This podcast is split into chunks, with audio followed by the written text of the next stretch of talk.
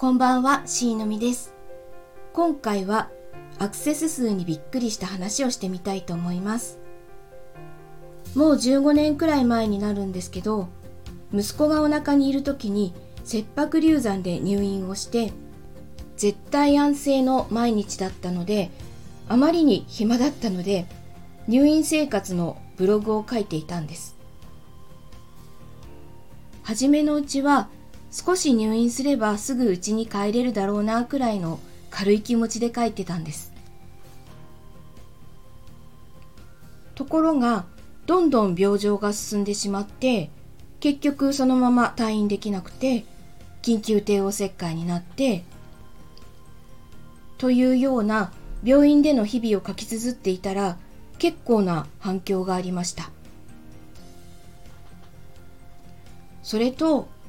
1年半くらい前にアキレス腱を切って、その治療とリハビリ生活をブログに書いていたんです。このブログは時々1日のアクセス数が5000を超えたりしてました。今はそちらも全く書いてないんですけど、ブログへのアクセス数が急に跳ね上がるときは、それらに共通するのはタイトルでした。通りすがりの人が思わず足を止めて覗いてみたくなるようなタイトルをつけられるようになりたいなと思ってます。最初にお話しした方の入院ブログなんですけど、今はもう閉鎖してます。閉鎖する前に書籍化をしたんです。結構分厚い本で全4巻になりました。そうしたら何人もの方が欲しいって言ってくださったんです。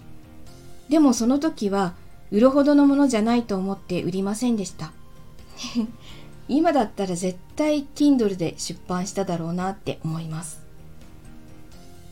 ということで今回はアクセス数にびっくりしたというお話をしてみました。聞いていただきありがとうございました。それではまた。